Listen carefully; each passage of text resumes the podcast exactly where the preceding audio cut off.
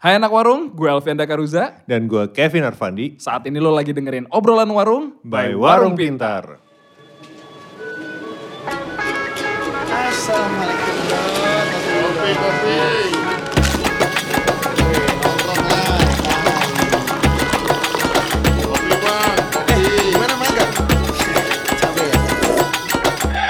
Halo anak warung, kembali lagi dengan gua Jiwo di acara obrolan warung.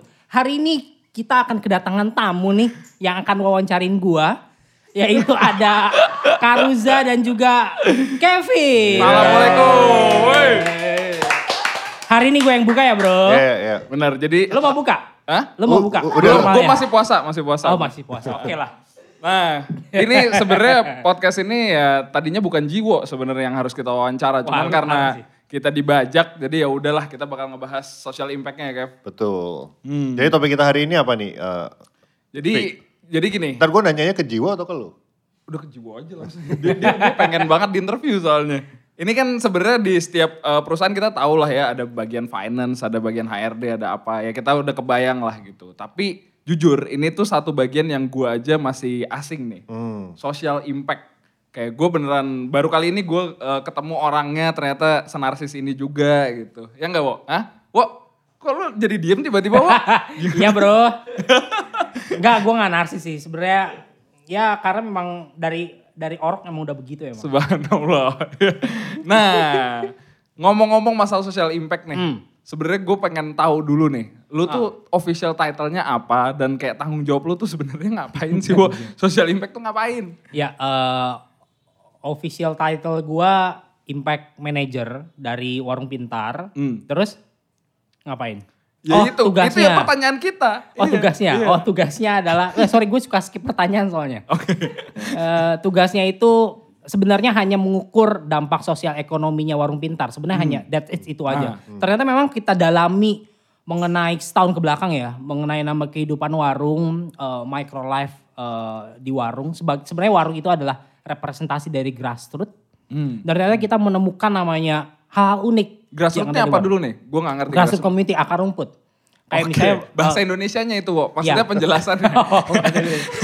Kalau grassroots akar rumput, iya. Iya benar ya. Eh, bener. Ya nggak grassroots itu ya di mana gimana? 56% populasi Indonesia, lah. Ah, Grassroots menengah ke bawah? Menengah ke bawah. Oke. Secara dari secara sosioekonomi ya. Iya. Gitu. Dan kebanyakan dari mereka berpendapatan tiga setengah juta ke bawah. Oke. Sorry, oke. ngomongin social impact em- emangnya harus berhubungan sama grassroots atau ini karena warung pintar eh, target audiensnya eh, mungkin menengah ke bawah kayak gitu. Hmm. Apa teknologi yang dibuat emang untuk menengah ke bawah baru berhubungan sama grassroots atau social impact sebenarnya bisa bisa berhubungan dengan masyarakat yang lebih luas. Ya, menurut gua social impact tuh ada karena memang kita menyelesaikan masalah ya. Hmm. Eh, masalah. Karena memang warung pintar kan sebel banget kalau misalnya kita di eh, kalau kita ngadapin masalah nih di mana pun itu misalnya ada grassroots ataupun ya di mana pun lah. Tapi kita enggak tapi kita cuma diem aja gitu. Dan eh, hati ini ngerasa tergerak untuk menyelesaikan sebuah masalah gitu kan. Itulah jiwa guys. Hati, Iya. mainnya pakai hati. harus hati harus passion. Karena gua Passion selalu, itu sabar apa passion semangat? pa- passion. Oh, passion untuk eh, bukan sabar ya itu semangat sih iya semangat betul Oh ini bercanda bu. Enggak, enggak. Enggak, justru gini kalau menurut gua eh terkait dengan namanya social impact memang baru kerasa ketika memang kita mem- menghadapi dan menyelesaikan masalah tersebut gitu. Ya. Contohnya misalnya dalam masalah eh eh, gua gua kayak punya dua setengah tahun pengalaman di pemberdayaan masyarakat ya. Eh, program banyak program gua tuh kayak tersebar di 20 sampai 25 daerah gitu di Hmm. Indonesia. di Indonesia, terutama di remote-remote area Oh, gitu. Dan kita bikin namanya, oh masalahnya apa sih? Bahkan sesimpel kayak gini. Dalam suatu daerah, eh, kita temui bahwa ada, hmm, apa ya, pengangguran lah. Ah. Pengangguran. Misalnya penganggurannya itu berjumlah eh, 10% dari total Populasi. apa namanya populasi-populasi terutama untuk mereka-mereka yang masuk kategori bekerja Iya. Iya. ya kan eh, 16 sampai 65 tahun. Di situ totalnya misalnya ada 100 orang, di situ ada 10 orang nganggur. 10, 10 orang nganggur. Itu menjadi sebuah masalah karena kenapa? Karena menurut teori ekonomi pembangunan Hmm. rata-rata seharusnya pengangguran yang ada di suatu daerah itu hanya 2%. Oh. Otomatis kita harus menyelesaikan masalah 80 Persen. orang, 8 Delapan persennya orang, itu iya, iya, untuk kita kasih pekerjaan. Ah, Pada akhirnya itu, tapi sebelumnya kan ada proses. Oke. Kita kasih training, kita Ya. kasih macam-macam lah, kita salurkan ke BLK dan lain Ya, sebagainya. itu kan menarik ketika kita ngebahas ke skalanya itu negara gitu ya. Hmm. Lalu uh. Habis itu daerah kita ngebahas itu Iya. gitu. Tapi apa sih Wak pentingnya ada divisi social impact ini Hmm. di warung pintar? Kenapa lu peduli banget gitu? Kenapa warung pintar harus peduli banget gitu? Dari awal gue percaya bahwasanya eh, warung pintar ini memang adalah tech company. Hmm. We are tech company with social impact DNA. Jadi emang DNA-nya itu udah Ya, Dari social awal tuh impact, emang bro. udah itu tujuannya. Iya, Hmm, dan dari awal tuh kalau menurut gua berbeda dengan yang lain-lain lah. Hmm. Eh, untuk apa memang eh, eh, apa namanya Agung, Harya dan kawan-kawan bukan namanya posisi social impact karena memang dari awal bisnis ini dirancang Hmm. untuk menghasilkan dampak sosial, Iya, bukan as business as usual, bukan hanya Iya, itu gitu loh. Berarti Dan itu di dan Ah. itu ketika memang baru empat bulan berdiri ya, ah, dan langsung buat namanya divisi social impact menurut gua ketika memang harusnya perusahaan itu growth growthnya gitu dalam artian genjot akuisisi lah genjot namanya transaksi ya kita enggak kita fokus juga ke dampak Impact-nya. yang kita hasilkan gitu. oke. Nah divisi ini baru kayak yang lo uh, omongin barusan baru dibikin 4 bulan setelah Warung Pintar ada. Iya, gue ingat misalnya Warung Pintar itu berdiri mulai aktif misalnya Desember Januari, gue join bulan April tahun 2018 pada saat itu. Berarti kan pada saat itu warung masih 50. Eh sorry 30, kurang dari 50. Hmm, hmm. Di situ kita bisa langsung ngukur kayak impactnya untuk paling enggak 30 orang itu gitu. Ya, ya, ya, ya, ya. Apa sih, apa sih kalau misalnya nggak ada nggak ada impactnya warung pintar bubar aja menurut gue. Sadis. Iya. Berarti startup-startup lain yang kalau nggak ada impactnya bubar aja menurut lo? Eh nggak karena memang menurut gue tergantung startup itu dibuat sih. Kalau misalnya Ah, startup itu desainnya apa ya? desainnya apa gitu. Kebanyakan yang gue lihat startup itu untuk kelas menengah ngehe bro. Iya, iya. Iya, ya Iya, kayak iya. Kayak kita-kita belanja ini. belanja ya kayak kita kita ini sebenarnya. Iya, iya. Kita nggak butuh sebenarnya Iya, social sebenarnya- impact ya, udahlah Ya gitu. udahlah ya, Ya, penetrasi digital kita aja lah. iya gitu. Sementara mereka-mereka yang di grassroots, gua rasa kayak wah ada yang seperti itu misalnya Hmm, oke. banyak lah fintech-fintech tapi justru malah malah nyekik mereka kan. Ah, Dengan ah. misalnya kalau misalnya ada beberapa startup yang kalau kalau gagal bayar misalnya atau telat bayar itu Per 1% hari lah 2%. bunganya 2% Iya, lah. iya, itu iya, kan gila iya. banget kan. Iya, benar, benar. Gitu, justru nyekek mereka gitu. Hmm. Tapi ini justru jadi menarik banget sih. Tadi kayak lu bilang social impact tuh nggak harus ngomongin tentang grassroots. Tapi di satu sisi yang lain barusan lu bilang kalau social impact tuh nggak harus dulu ngomongin soal grassroots. Iya. Tapi wak- wak- waktu barusan gue ngobrolin tentang eh, oke nggak semua startup eh, mikirin social impact karena ya karena mereka targetnya eh, kelas menengah ngehe.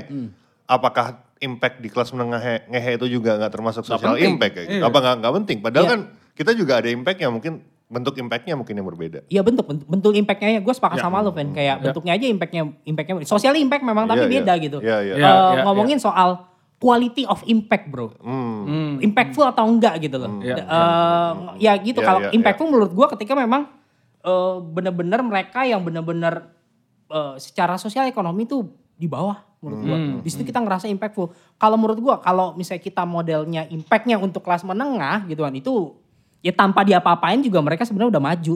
Ah, berarti sebenarnya social impact yang lu bentuk atau yang orang pintar bentuk gitu ya. Emang ada ada ibaratnya kayak cita-citanya lah gitu untuk benar-benar memajukan juga ya. Iya, Jadi nggak juga. listening doang gitu, tapi Yes. ada ada timbal baliknya juga. Ya makanya gitu. di, di, di tiap riset-riset itu kita punya namanya rekomendasi untuk bikin Ah. produk-produk terbaik, bikin Ah. namanya inisiatif-inisiatif terbaik untuk warung pintar, untuk mitra warung pintar. Ya, ya, ya, ya. Nah, ini yang menarik kita kan se- lagi oke, kita lagi ngebahas grassroots nih Iya. gitu. Eh, boleh nggak ceritain, Wo? Karena gue tuh penasaran sebenarnya. Ini kan tech company nih. Tech company tapi ditemuin sama grassroots gitu. Iya. Yang setahu Sorry ditemui sama Diketemukan. diketemukan, Diketemukan, ah, oke. diketemukan Dikawinin. sama Iya, iya, dikawinin iya. gitu Iya, iya. sama grassroots gitu. Nah, ada nggak sih kayak ya kan kata orang bilang kayak wah ini mana ngerti teknologi sih gitu. Masyarakat mana ngerti sih teknologi Iya. gitu. Apalagi kelas grassroots gitu. Nah, kalau dari temuan lu gimana, Wo? dari temuan gua sih mereka eh, sebenarnya mau belajar ya. Kayak misalnya gua Hmm. gua baru baru baru ini selesai namanya riset financial literacy di di warung pintar di mitra Hmm, warung pintar. Salah satu komponennya adalah bagaimana penggunaan produk digital. Produk Hmm. keuangan digital dalam hal dalam hal ini adalah dompet dompet digitalnya. Tahu Iya. nggak penetrasinya berapa? Eh. Sekitar 84 persen. Oh. Berarti dari 2000 warung berarti ada sekitar berapa tuh? Ya 1500, Iya. 1600 lah. Udah masuk ke financial Udah, udah punya index namanya, ya. iya udah punya namanya dompet-dompet digital gitu. Dan itu pemakaiannya yang unik. Gue nanya, satu minggu terakhir. Berarti dalam satu minggu terakhir mereka menggunakan namanya dompet digital tersebut. Sebenarnya kalau misalnya lo lihat namanya, gue kayak beberapa temuan juga nemuin HP Mitra nih. Hah. eh, walaupun memang HP-nya itu ya menengah, eh, mungkin low end, Low end spec ya, low iya, spec, low end spec spec. lah ya, Iya, low, iya. low, low spec gitu. Kita lihat kayak mereka banyak banyak, banyak banget install aplikasi juga gitu. loh. Ah. Terutama yang baru-baru nyoba ini itu, lo lihat di, di TikTok WhatsApp Bigo misalnya. gitu ya, Wo? Apa Enggak enggak, Oh, kayak enggak. lebih cenderung Yang untuk lebih berguna untuk lebih Ah, berguna tanda kutip. ya. Biasanya biasanya yang ngasih promo banyak atau apa, ah nyoba, udah nih nyoba ini belum, udah nyoba ini belum, kayak Oh, gitu, oke, gitu sih. Oke, oke.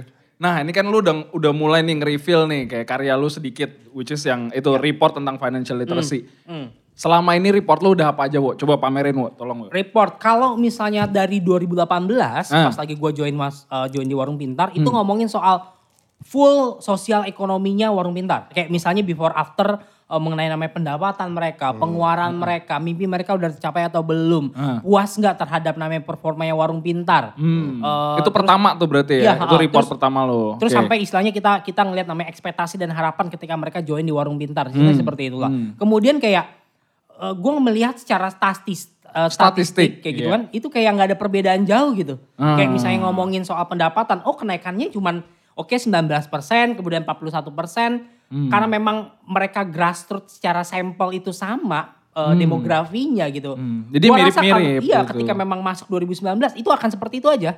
Oke. Oh, eh, mitra perempuan kita 48 persen, oke. Hmm. Mitra laki-lakinya berapa gitu. Dan itu kayak gue menunjukkan riset yang konsisten gitu antar Iya. antar quarter Hmm. kayak gitu. Nah, Dan nextnya apa lagi tuh? Nah, next akhirnya tahun 2019 ini kayaknya menarik kalau misalnya kita mengulik namanya eh, kehidupan mikro yang ada di warung, mikro yang mikro yang Ah, ada di warung ah. lah. Akhirnya merancanglah namanya riset eh, tentang perempuan yang ada di warung. Oh. Ngomongin soal eh, relasi gender yang ada di warung, bagaimana perempuan perempuan terlibat di warung, Hmm, bagaimana mereka eh, eh, apa namanya menghandle pekerjaan warung, Hmm. membaginya dengan keluarga. Karena memang bisnis warung secara culture adalah bisnisnya keluarga. Benar, yang di benar. depan rumah atau di samping rumah. Ya. kayak gitu. So di situ ada ada pembagian kerja antara bagaimana urusan rumah tangga, bagaimana urusan warung, kemudian bagaimana perempuan bisa untuk namanya mengambil keputusan-keputusan keputusan-keputusan bisnis yang ada di warung dari Hmm. mulai mereka order sampai mereka namanya mengembangkan bisnisnya. Hmm, hmm. Kayak gitu. Nah, ini, ini jadi temuan-temuan yang unik dan Ya, ternyata ya, memang ya. eh, eh, kita juga membangun akhirnya warung pintar tuh memberikan kesempatan dan membuka kesempatan sekali lagi untuk pada para para perempuan, Perempuan.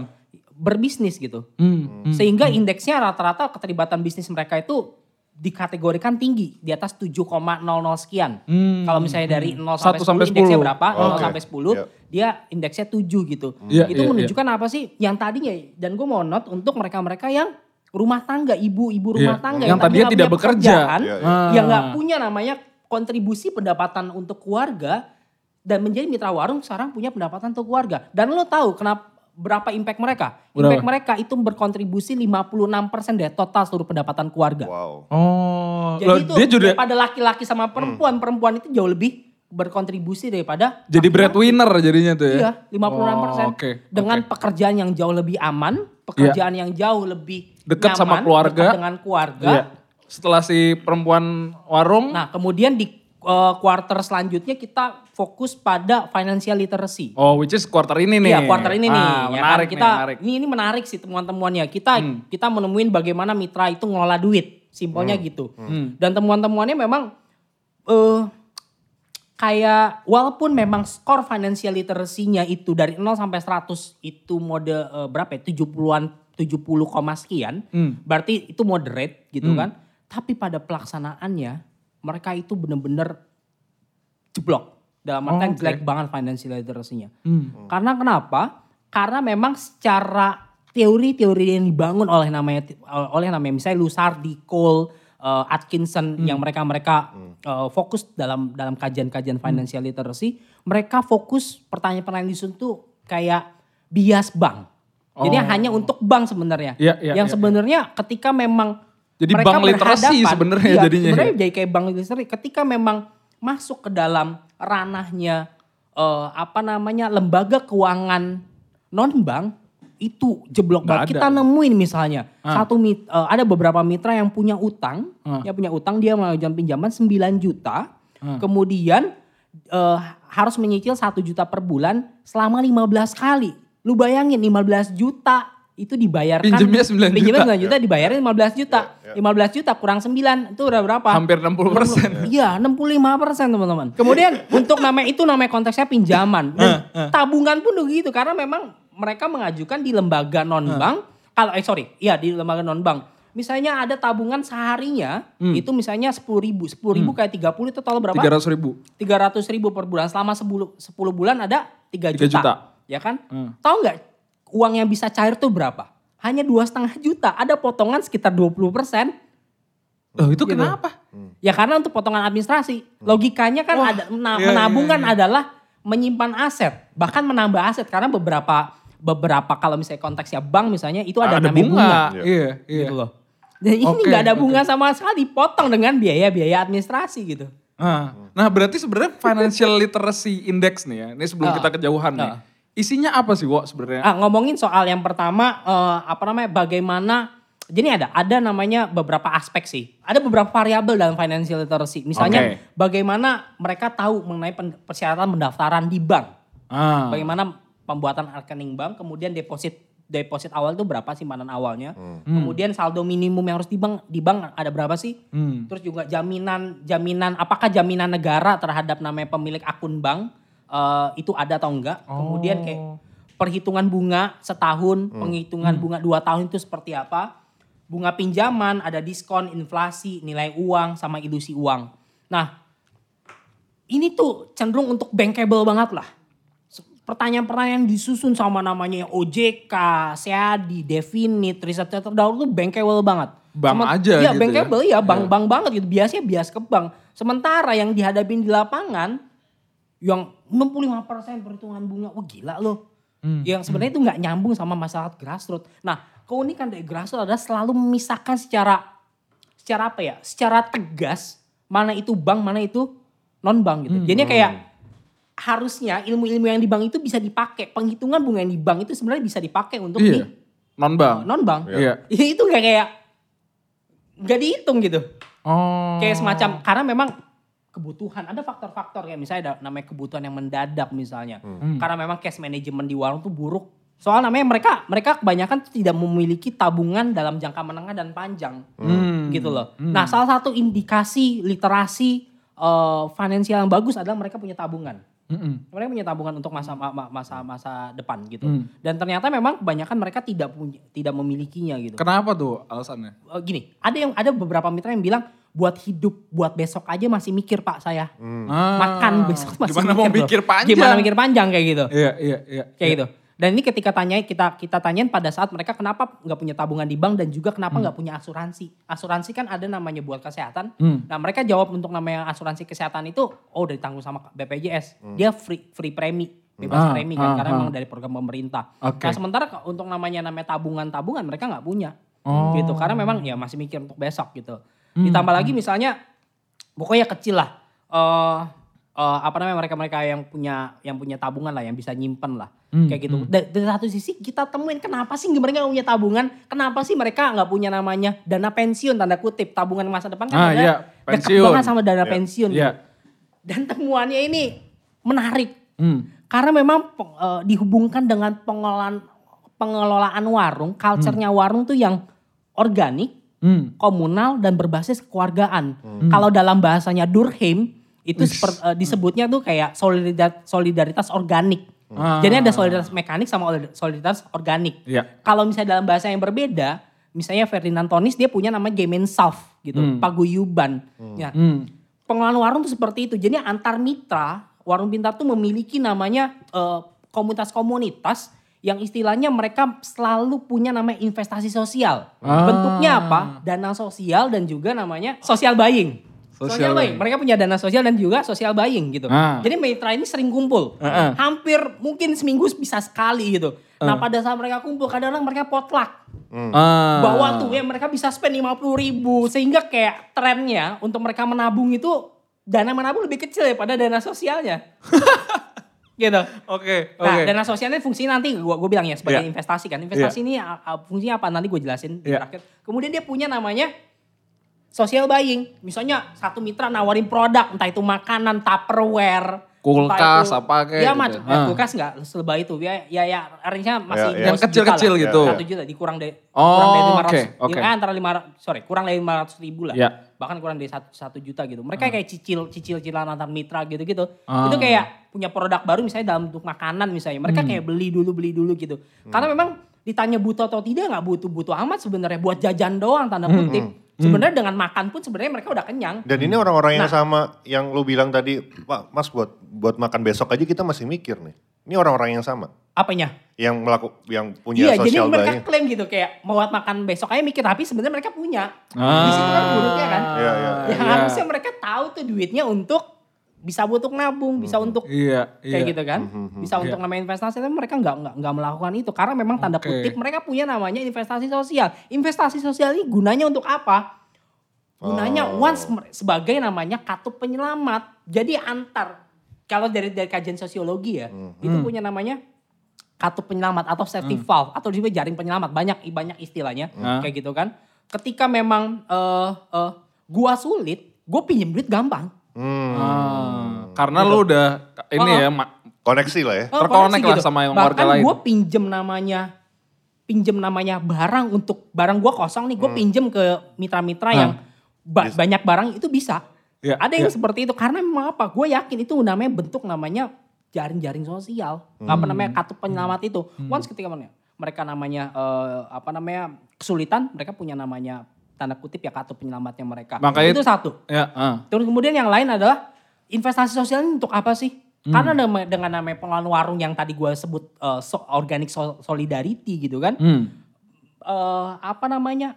Akhirnya mereka nggak punya tuh nggak mikir namanya dana pensiun. Ma. Karena ya udah orang gua ketika gua tua gitu kan, gue punya namanya solidaritas itu gitu. Iya, banyak yang bantu. gitu. Iya. Di satu sisi culture-nya warung itu adalah eh, pekerjaan yang santai, santai banget. Lu cuma duduk, udah lu jualan gitu loh. Iya. Dan lu tinggal buka doang gitu. Ada yang beli, beli, beli gitu. Lu baru datang, baru keluar gitu. Hmm. Kayak gitu doang. Udah kayak lu bisa dikerjain sampai umur 80 tahun. Hmm. Ya kan? Iya. Ketika lu sakit, lu bisa gantiin sama saudara-saudara deket lo.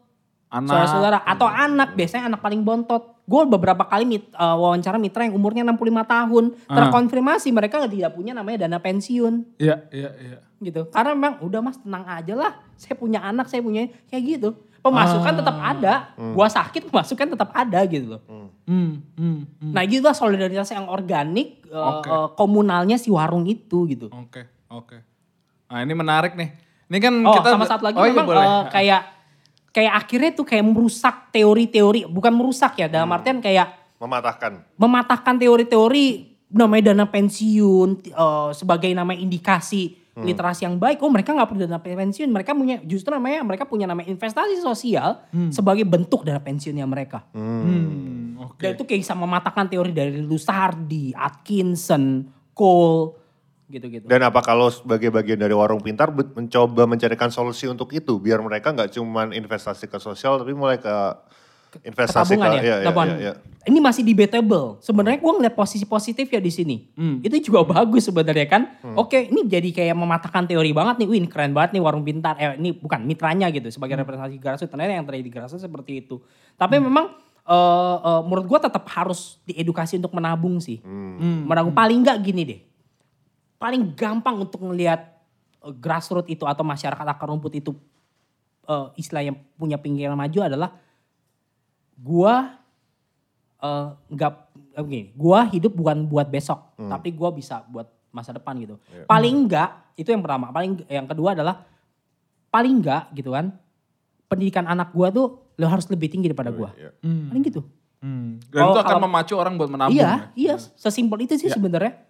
Karena nggak jauh-jauh kalau misalnya lo lihat lo lihat Bin, gue udah berkeluarga kebetulan kan, ya semua untuk anak gitu.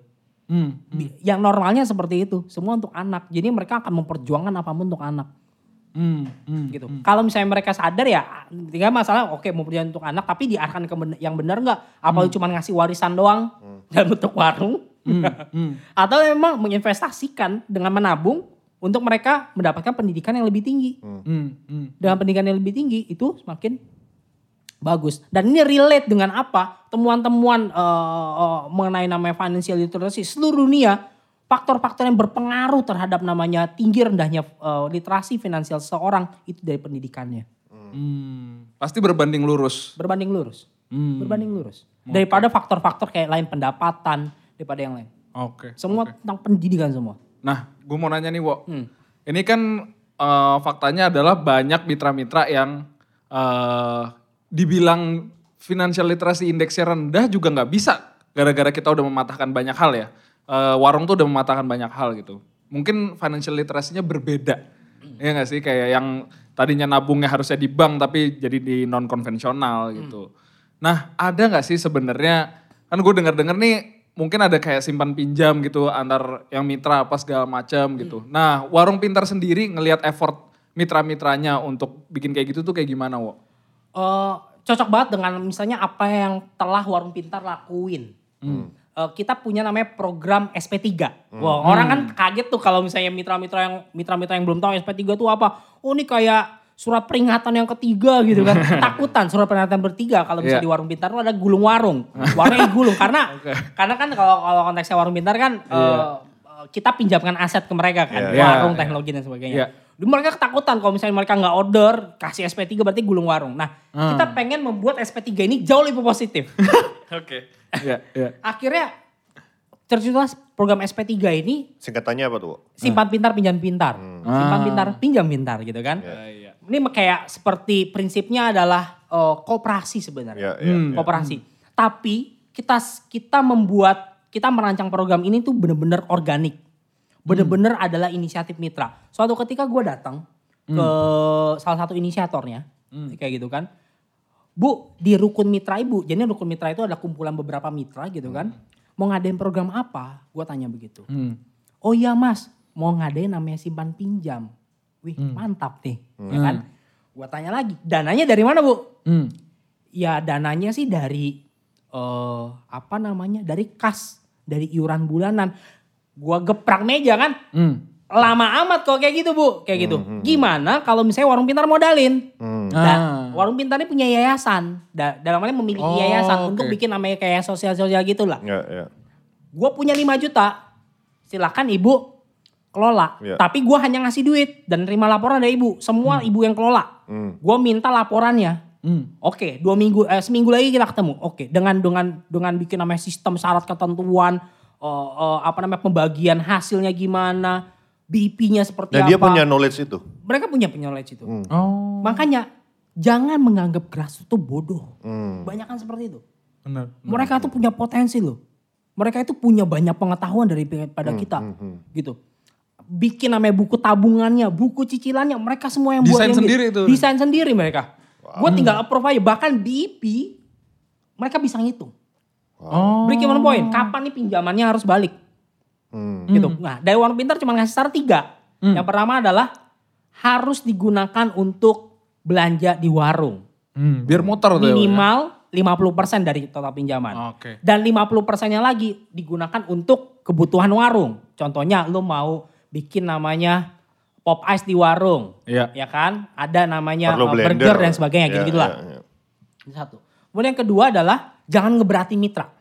Hmm. Nah ngeberati mitra kemudian dipersepsikan ke ke mana namanya oleh pengelola-pengelola SP3 ini dengan apa? Cicilannya mingguan. Hmm. Lebih ringan, Bro. Hmm. Ya kan? Dan panjang, sejuta satu mitra itu bisa dicil sama 12 kali. Berarti 12 sama tiga bulan. bulan. Oh, 3 bulan. 12 Oke. kali, berarti 3 Ya. bulan kan? Ya, ya, ya. Kayak gitu kan. Per minggu ya. Yang ketiga itu soal eh, istilahnya tanggung renteng. Ah. Tanggung renteng ini penting ya. Tanggung renteng ini eh, mitra-mitra yang gagal tanda kutip nggak bisa bayar di, di, di minggu itu, ya kan? Komunitas yang ikut pinjaman yang sama harus ngebayar mitra-mitra yang nggak bayar. Oh, Dan mereka mau nggak apa-apa. Enggak, enggak mau. Nah itu kayak bentuk sanksi itu sosial. sos- social dan lo tahu, tadi itu. dan Mau, mau, mau, mau, mau, mau. Dan lo tahu, dan lo tahu sampai sekarang Ya. gagal bayarnya 0%. Wow, prestasi. Karena takut. Kayak Grassroots. Karena apa? Karena memang kita pancing ya. Itu eh, eh, eh, kalau misalnya kita baca dari namanya studi-studi dari Muhammad Yunus dengan Grameen Bank-nya itu loh. Itu Ya. melakukan seperti itu dan udah terbukti gitu. Nah, mitra sekarang kayak udah berjalan di empat rukun mitra dengan 33 anggota SP3. Iya. Eh, tanggung rentengnya nol, berarti kan tanggung renteng nggak pernah pernah laksana iya, kan? iya, iya. Ya kan? Sanksi sosialnya otomatis eh, berjalan 100% gitu loh. Hmm. Ditambah lagi karena memang ini programnya ini dari mitra khusus mitra gitu eh dari dan untuk mitra gitu kan. Eh akhirnya mereka Bu, gue tanya, tanya gitu, Bu, apalagi Bu, apalagi Bu, apalagi Pak, apalagi Hmm, Pak, program yang lain. Mereka akhirnya buat namanya pinjaman. Eh bukan sorry, tabungan. Tabungan. Bentuk namanya tabungan yang di, di ini yang yang yang dibesarkan per minggu itu. Oh. Yang tadinya berkembang yang cuma pinjaman sekarang jadi tabungan. Iya. Iya. Nah di situ mungkin bisa kita ngubah culture mereka. Iya, Kita bisa iya. ngubah namanya pola keuangan mereka yang tadinya nggak bisa nabung jadi bisa nabung. Dan tabungan ini adalah tabungan wajib Hmm. gitu loh. Iya, iya. Menabung sama sampai kapan pun ntar bisa cair gitu. Iya, iya. Iya, iya, iya. Itu kan jadi unik. Nah nanti di akhir tahun kita bisa bagi hasil. Nah bagi hasilnya kooperasi banget. Eh, Buat pengelola berapa, buat ini berapa, buat ngembangin bisnisnya berapa, kayak gitu. Dan itu semua difikirkan oleh mitra. Warung pintar, ya itu menurut menurut gua namanya the real empower eh, apa saya, the real empowerment program. Hmm. Hmm, hmm. The real empowerment program. Itu seperti itu. Kita mempercayakan mereka. Dan membangun trust itu sebenarnya gampang banget. Ya gue membangun trust hanya dua minggu bro. Dua minggu, tiga minggu gue transfer tuh duit 5 juta gitu. Ke satu rukun pintar. Dan mereka sampai, sampai sampai sekarang tuh laporan per minggu. Bahkan lebaran kemarin tuh laporan gitu loh. Oke. Yang harusnya mereka ini, mas, mas ini mas laporan ini. Kalau boleh balik lagi ke divisi, balik lagi nih ke ngomongin soal divisi social impact. Yes. Yang berarti yang gue lihat di sini sebenarnya ngomongin social impact tuh nggak cuma tentang apa yang udah dilakukan warung pintar dan impactnya apa. Berarti mulai dari findingnya, eh, temuan-temuan lu dari riset lu tadi itu habis habis itu lu balik lagi dengan improvement yang lu kasih ke mereka Yes, gitu dan yes. baru ada impactnya di sana gitu. Yes. Dan so far dari eh, produk-produk yang lu ciptakan kayak tadi temuan tentang perempuan, tentang financial literacy. eh, produk yang mana nih? Eh, karya lu yang mana yang udah eh, udah penuh nih. Jadi dari finding, improvement sama impactnya itu Udah ya. kebaca gitu. Kalau dari gue gini sih, eh, untuk namanya perempuan gak karena memang dedicated, karena memang udah culture-nya mereka seperti itu. Iya. Warung kita nggak mau ngimpor apa sulit, Iya. karena itu intervensinya udah wilayah keluarga, Hmm. Hmm. ya kan keluarga nih, keluarga inti nih. Kita nggak bisa lo harus ngomong sama suaminya, lo ngomongnya Ya, ya, kayak ya. gitu. Gak ada gak ada solusinya ya, udah nggak ada ya. solusinya Ya, ya, gitu. ya. Tapi namanya untuk financial literacy, menurut gua harusnya warung pintar bikin namanya eh, eh, program-program empowerment gitu. Yang modelnya kayak SP3, bahkan Iya, SP3 menurut gua harusnya lebih besar. Hmm. Lebih besar tuh, lebih besar kayak gitu. Nah impactnya dari war, dari SP3 ini baru impact-impact yang jangka pendek bro. Hmm. Kayak misalnya PO-nya naik. PO itu pemesanan barang di warung kita naik. oke, oke. Range-nya antara 10 sampai 30 persen. Wow. Ya kan? Eh, kemudian paling enggak dia bisa menabung. Dan sampai Iya. sekarang tabungan lancar terus. Hmm. Yang tadi dia nggak bisa, Lebih sekarang bisa disiplin ya? nabung. Lebih disiplin. Dan paling paling gampangnya, iya lebih lebih ini pas lagi bayar cicilan sih. Bayar cicilan SP3 itu kan eh, eh, mereka nggak ada yang nunggak gitu loh. Hmm. Itu sih yang tadinya mungkin yang lain-lain tuh nunggak, gali lubang tutup lubang gitu-gitu kan. Hmm. Ya di kita enggak gitu loh. Hmm. Dan di situ di situ dengan namanya mereka dengan namanya cicilan mingguan gitu kan, mereka dilatih tanda kutip ya secara konsisten selama tiga bulan untuk ngisihin omset warung mereka bayar cicilan. Hmm. Gue ada pertanyaan Ya, boleh. Nah kalau misalnya kayak gini nih, oke kita lebih balik lagi nih karena eh, biar bisa jadi kayak eh, referensi buat teman-teman yang Ya. dengerin gitu.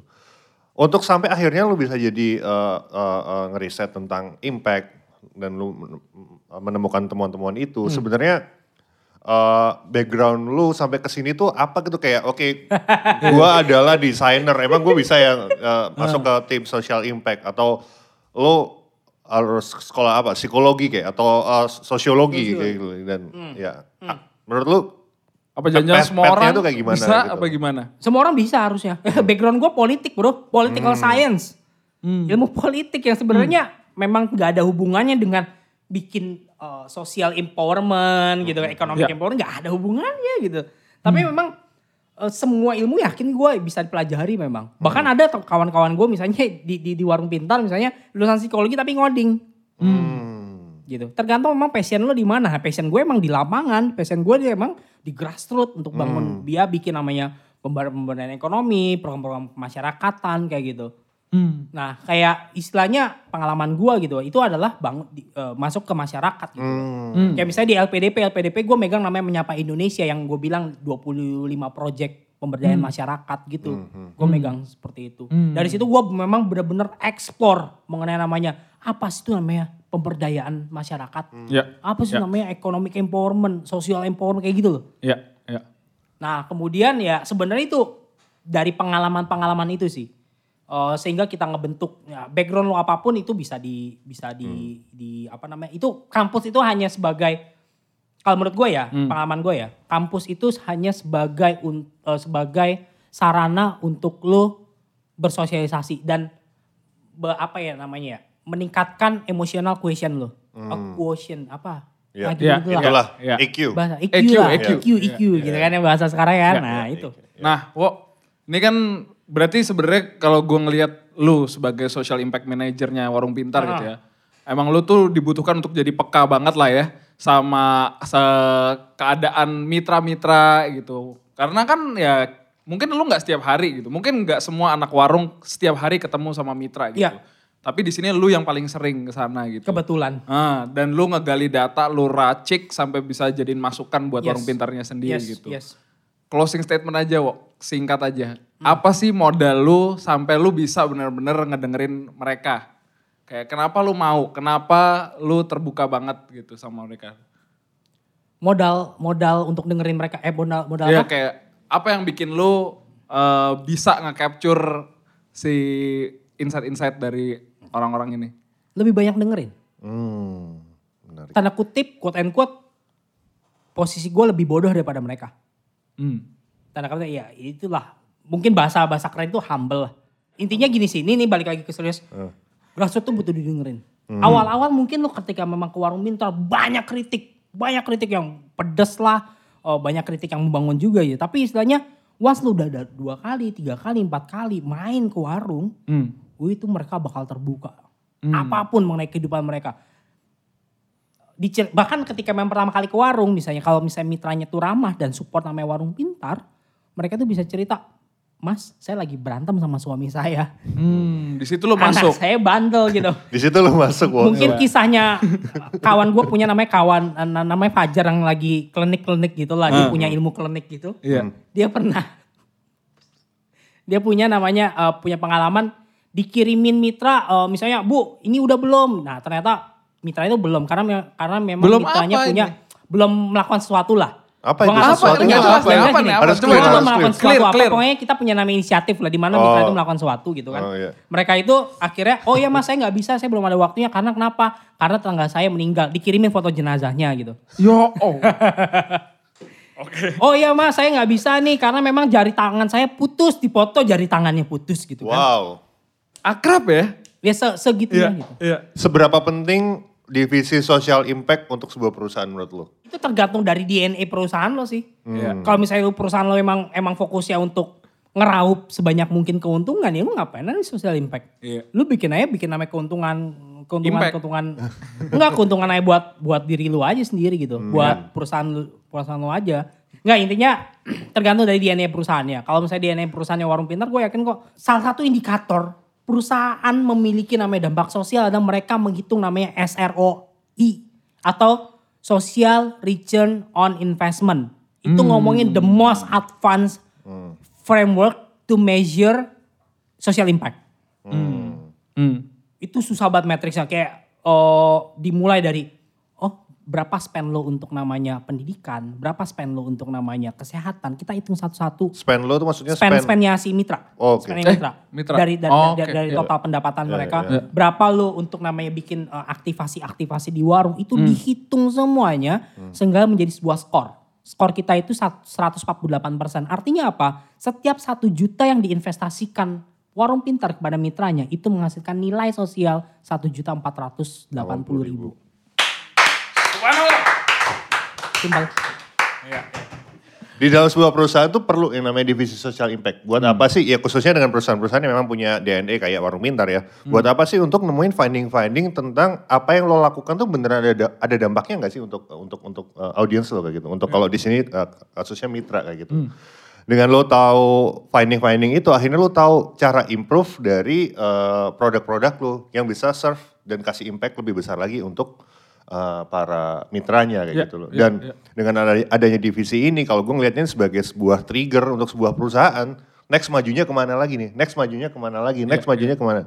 Dan Di- apa dampaknya nih? Iya. Kalau kita maju ke sini dampaknya apa? Ya, ya, ya. Bisa jadi mungkin kayak lu udah ya kalau kata-kata sederhananya mungkin ini divisi yang bikin perusahaannya nggak cepet puas aja gitu. Iya, karena kan itu, lu selalu, lu lu jadi cha- cha- challenger perusahaannya gini kayak kayak oh kita udah achieve A B C enggak mitra lu tuh masih merasakan ini men. Iya, Hmm. Betul. Lu belum sampai ke sana gitu. Eh mitra lu tuh punya ini men. Lu belum kasih fasilitas dia di sana gitu. gue pengen nambahin lagi. Jadi gini, jadinya dengan adanya social impact itu kita bisa ngelihat namanya keseluruhan di dunia mitra menurut gue. Hmm. Hidup eh, eh, partnernya kita gitu. Kita bisa lihat kayak, eh, oh yang tadinya memang warung pintar hanya membantu dari segi namanya pendapatan itu dan itu kayak ekonomi banget. Kita juga bisa bantu loh secara sosialnya mereka. Kayak misalnya contohnya kayak oh, produk-produk yang atau atau inisiatif-inisiatif yang lebih cenderung untuk pada akhirnya ngubah mindset mereka untuk maju. Hmm. Gitu. Dari mulai bagaimana pandangan mereka mengenai kesehatan. Hmm. Bagaimana pendapatan eh pendapatan eh apa pandangan mereka mengenai namanya pendidikan anak. Hmm. Bagaimana cara mereka untuk mengelola duit. Yang sebenarnya kalau misalnya as a business, lu cuma ngasih namanya fasilitas dan lu nggak empower mereka. Ya udah, lu- istilahnya kalau ngeliat bisnis, cara pandang bisnis ya, lu kasih fasilitas, lu nggak perform, gulung. Hmm. Tanpa ada namanya model empower empower situ. Ya, Di situlah fungsi namanya social impact. Hmm. Untuk namanya bikin produk-produk terbaik yang benar-benar bantu seluruh hidupnya mitra. Lebih tepat sasaran juga. Ya, dan lebih tepat sasaran. Harusnya itu sudah cukup menyimpulkan. Cukup, cukup banget. Yeah, Mantap, tepuk tangan dulu buat Juwo. Oke, kita tutup aja ya Kev ya. Ya, thank you. Gua, Thank you. Gua Kevin Arfandi. Gue Alfian Dagaruza. Dan gue Jiwo sebagai penutupnya. Gue mau mengucapkan terima kasih kepada lo semua yang udah menyimak obrolan warung. Simak juga dan dengerin juga untuk podcast kita selanjutnya. See you guys.